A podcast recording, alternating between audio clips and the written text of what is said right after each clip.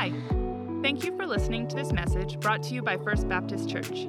Here at FBC, it's our mission to lead people into a growing relationship with Jesus Christ, and we hope that this message helps you continue to grow in your faith.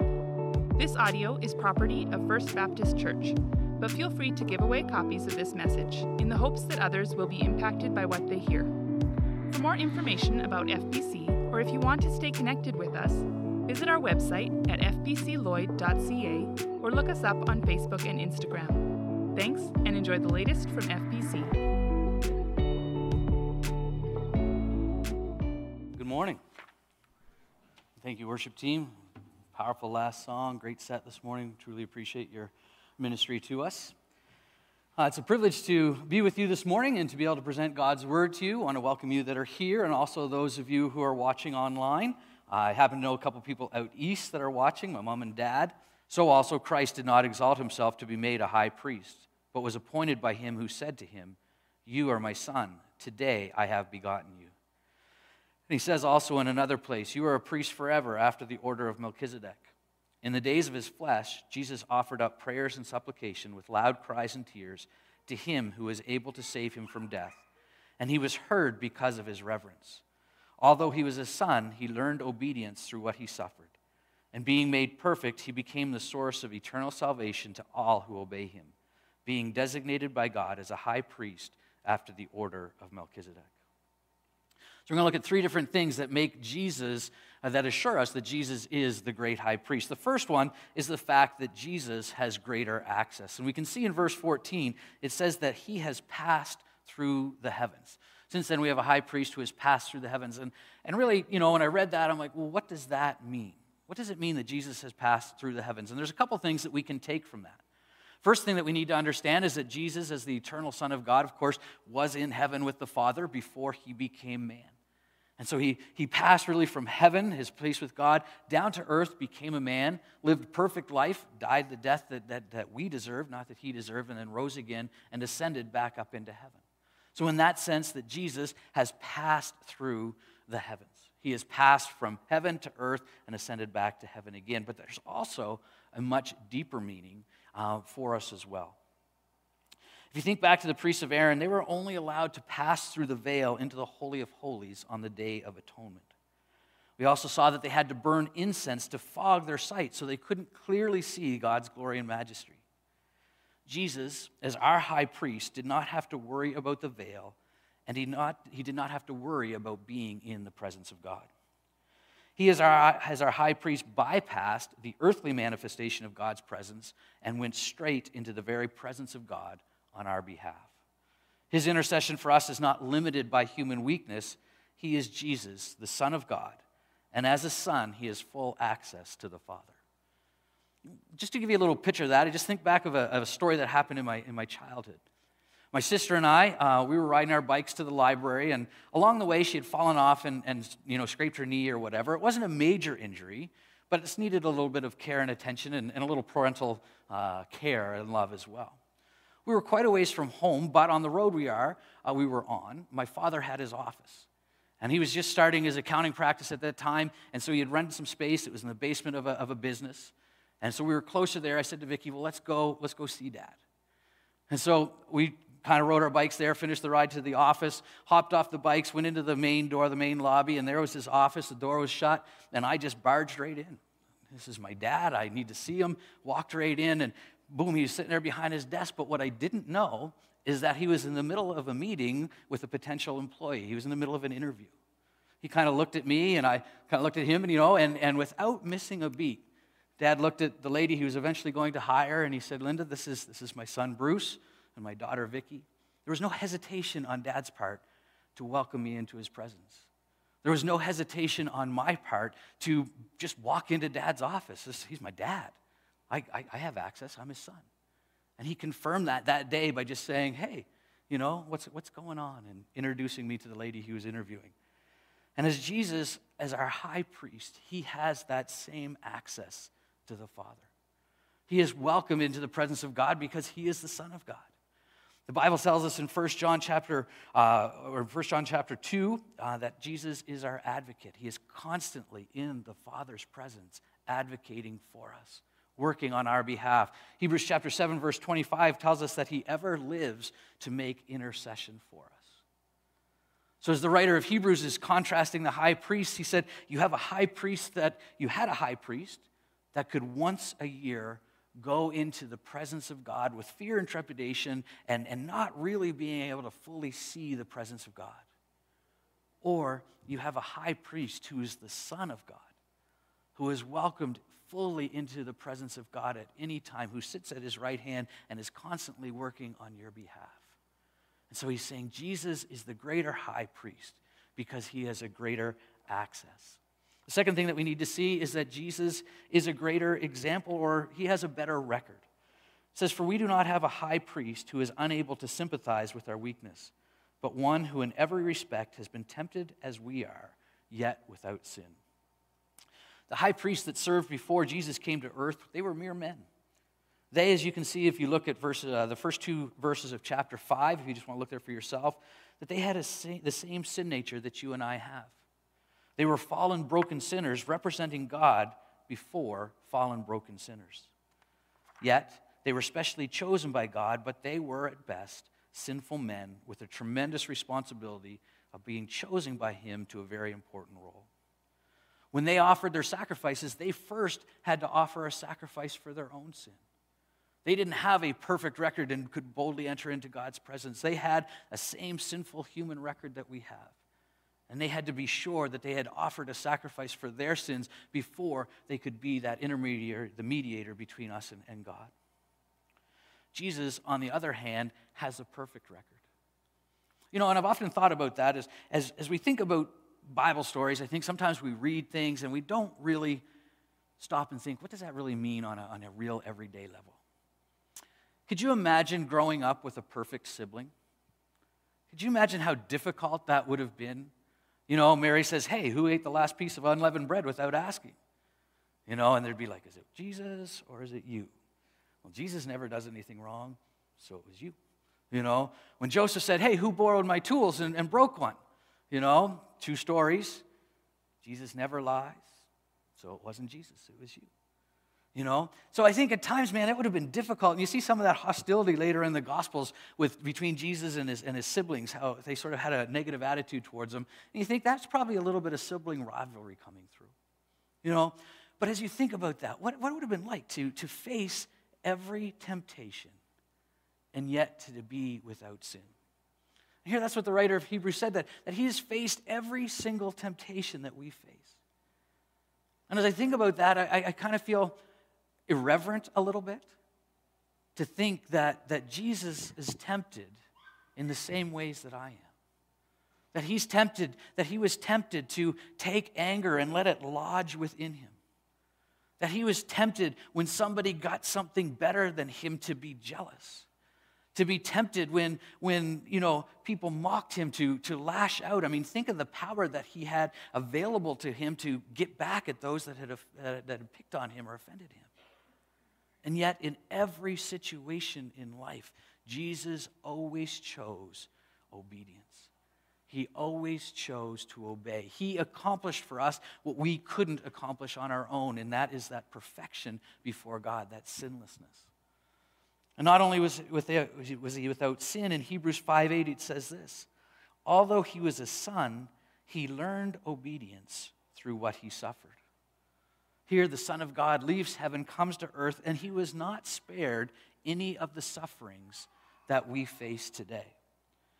He was betrayed, mocked, rejected, slandered. He experienced the death of his friends and his, probably his family. Many people feel that his father Joseph had passed away by the time that he started his ministry, or at least by the time he was crucified. He walked through the deepest hurts and pains of life, and yet he still obeyed the Father in every single area the human Jesus came to earth. He suffered. He experienced temptation. He experienced suffering. And yet, in every situation, he always did what pleased the Father. He always did what was required by God in, in God's perfect standard. And then Hebrews 5 9 says this, and being made perfect, he became the source of eternal salvation to all who obey him. And that phrase, being made perfect, can be a little confusing at first glance. I mean, wasn't Jesus always perfect? So, what is the writer saying here when it says that he was made perfect?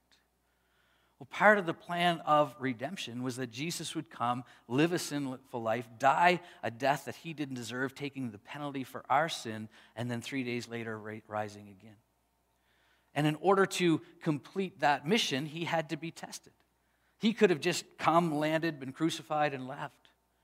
But the whole thing was he needed to be tested. So, not because the Holy Spirit and the Father were in heaven going, gee, I hope this plan works, but for us to see that he came, lived that perfect human life, was tempted in every way like we were, suffered in every way like we do, and yet still remained sinless, still remained perfect before the Father.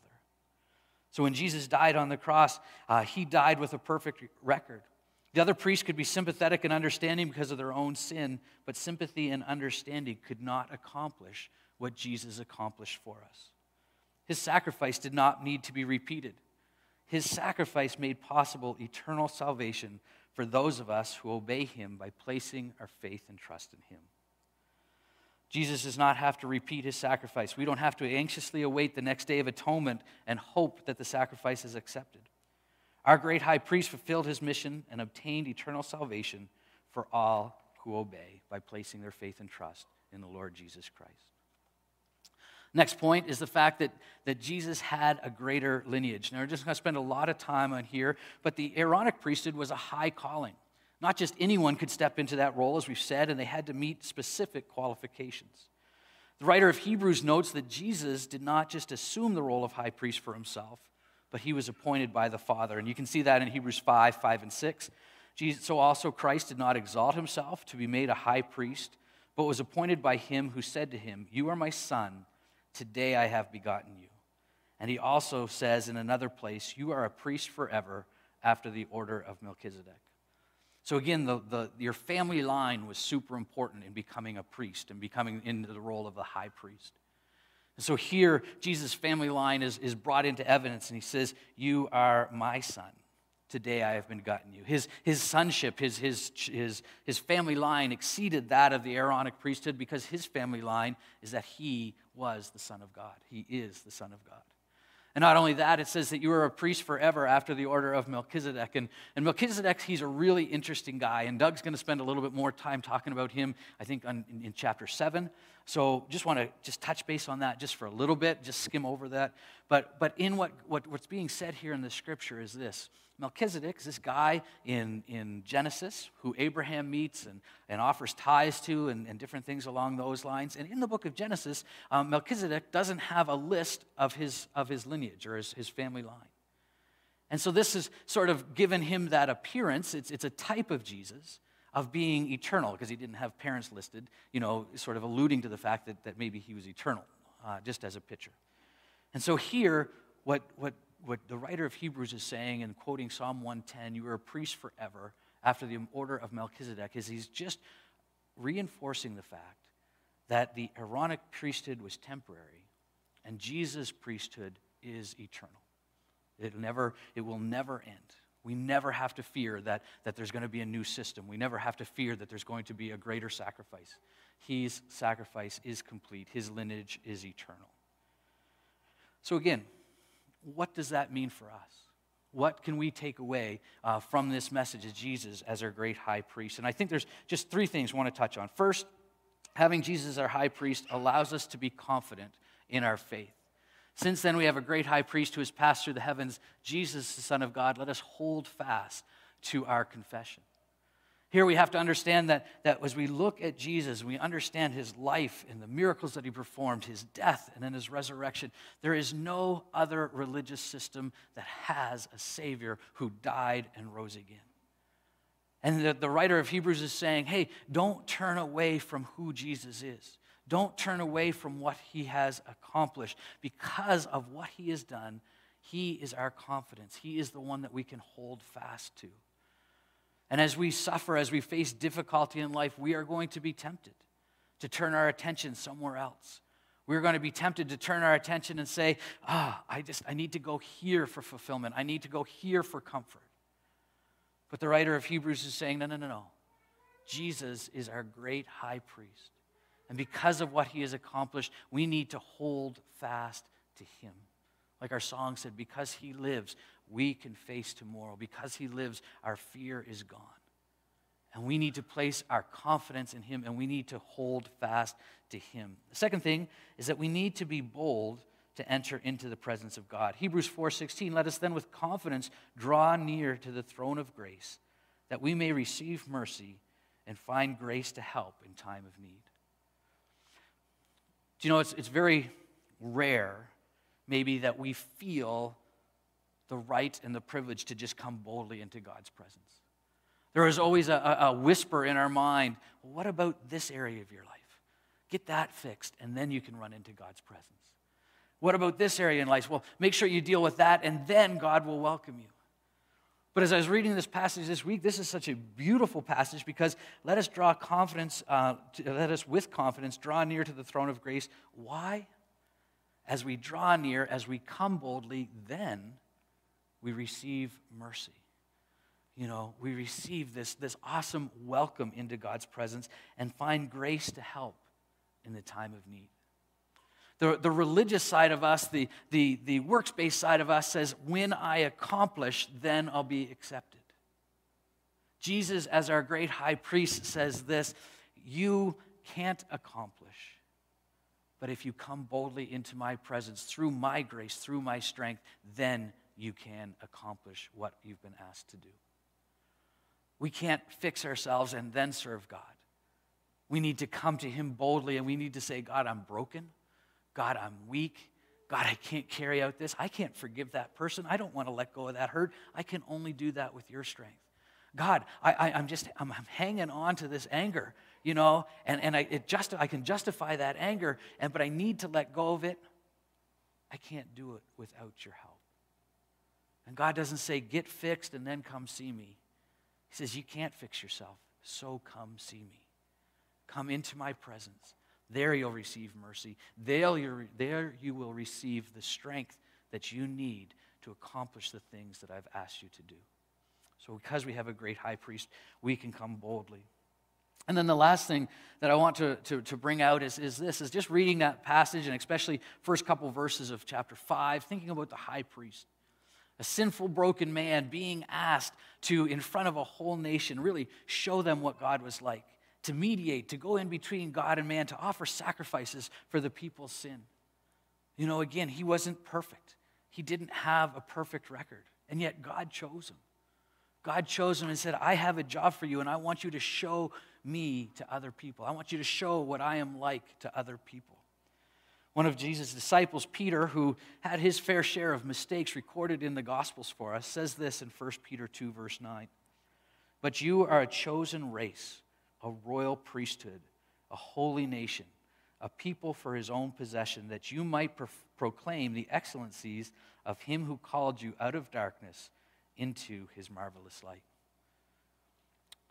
On our own, we're sinful, broken people. But when we place our faith and trust in Jesus Christ, he puts a calling on us. And that calling is hey, I want you to proclaim the goodness, my greatness to people around you. You might not have a, a public ministry role. You might not have a big online presence. You might not have whatever. But God has said, I've called you wherever you are to represent me to the people around you. We can't do that on our own, but we can do that because our great high priest is ever sitting at the right hand of the Father saying, Hey, we've called this one. We've called this one. He's forgiven. She's forgiven. She's accepted. She's welcome. They're usable to proclaim our nature and character to the people who are around them. So this morning, I, I trust that we've seen that Jesus truly is the great high priest. He has, he has and grants us greater access to God. He's faced all of life's challenges and was, was perfect, was sinless. His lineage, his priesthood is not temporary. It's not going to be replaced by another system. And so today, as we leave here today? Are you holding fast to Him? In times of suffering, are you tempted to turn away? writer of Hebrews says, don't do that. Hold fast to Him. You know, sorry, I just blanked out for just one second. his priesthood, again, is eternal, it's for us, um, and, and he desires to use us. And so we can, with boldness, come into his presence and ask him for the help that we need. Are you doing that? Are you asking him, Lord, just help me? Help me to do what you've called me to do, and help me uh, to proclaim you to those around us. So today, if you're here and you know Jesus Christ as your personal Savior, I would just really encourage you to thank him for his priesthood. Just really encourage you to, to just thank him for what he's done for you and what he does constantly for you in the presence of the Father. If you're here today and you don't know the Lord Jesus Christ as your Savior, you know, I would encourage you, make sure you talk to somebody before you leave. Maybe it's one of the greeters on the way out the door. Maybe it's the person that invited you to be here with them today. Uh, just say, hey, I, I need to know what it means to have a relationship with Jesus, to have my sins forgiven. And we would love to talk to you. I'm sure they'd love to talk to you about that. And then, you know, just come see one of us as staff as well. We would love to point you in that direction. If you're watching online today and you, you would like to know, hey, what, what does this all mean? Uh, you can go to the church website. You can just click on contact us. There's a couple different ways. You can email the office, or there's a, a, connection card to fill out.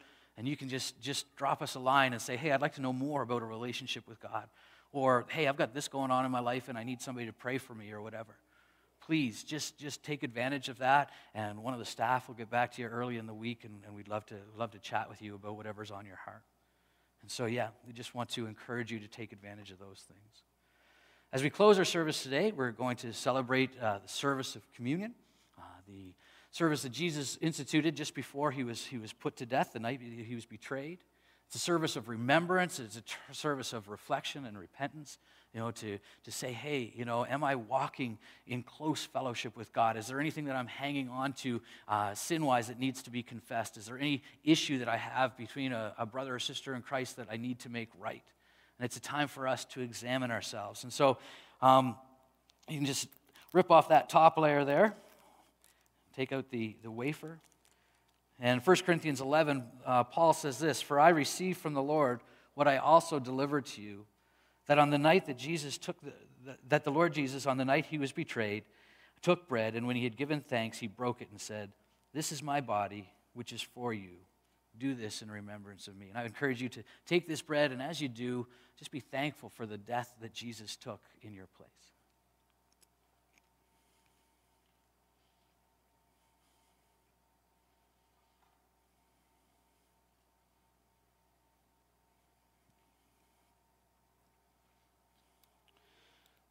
We continue on, the Apostle Paul says, In the same way, he also took the cup after supper, saying, This cup is the new covenant in my blood.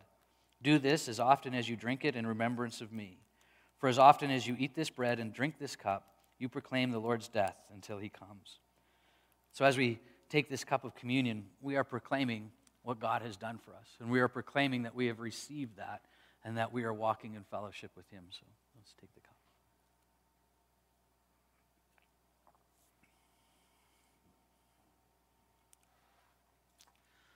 Let's just close our service in a word of prayer. Father, I do thank you. Um, for your great love for us.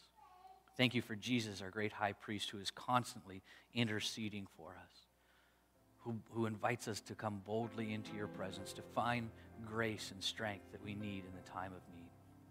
So, Lord, thank you that Jesus was willing to do that for us, to take the suffering that we deserve, to live that perfect life, and then to, to die such a horrible death in our place. Pray that we would just live a life of gratitude and love for our Savior. And Lord, that we would proclaim his excellencies to those around us. I just thank you in your name.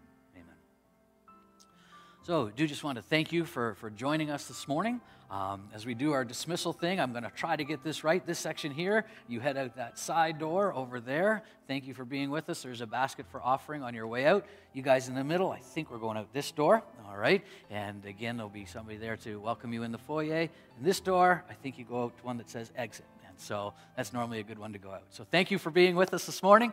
Uh, I look forward to seeing you and, and, getting to know more of you as our time here uh, continues on. God bless.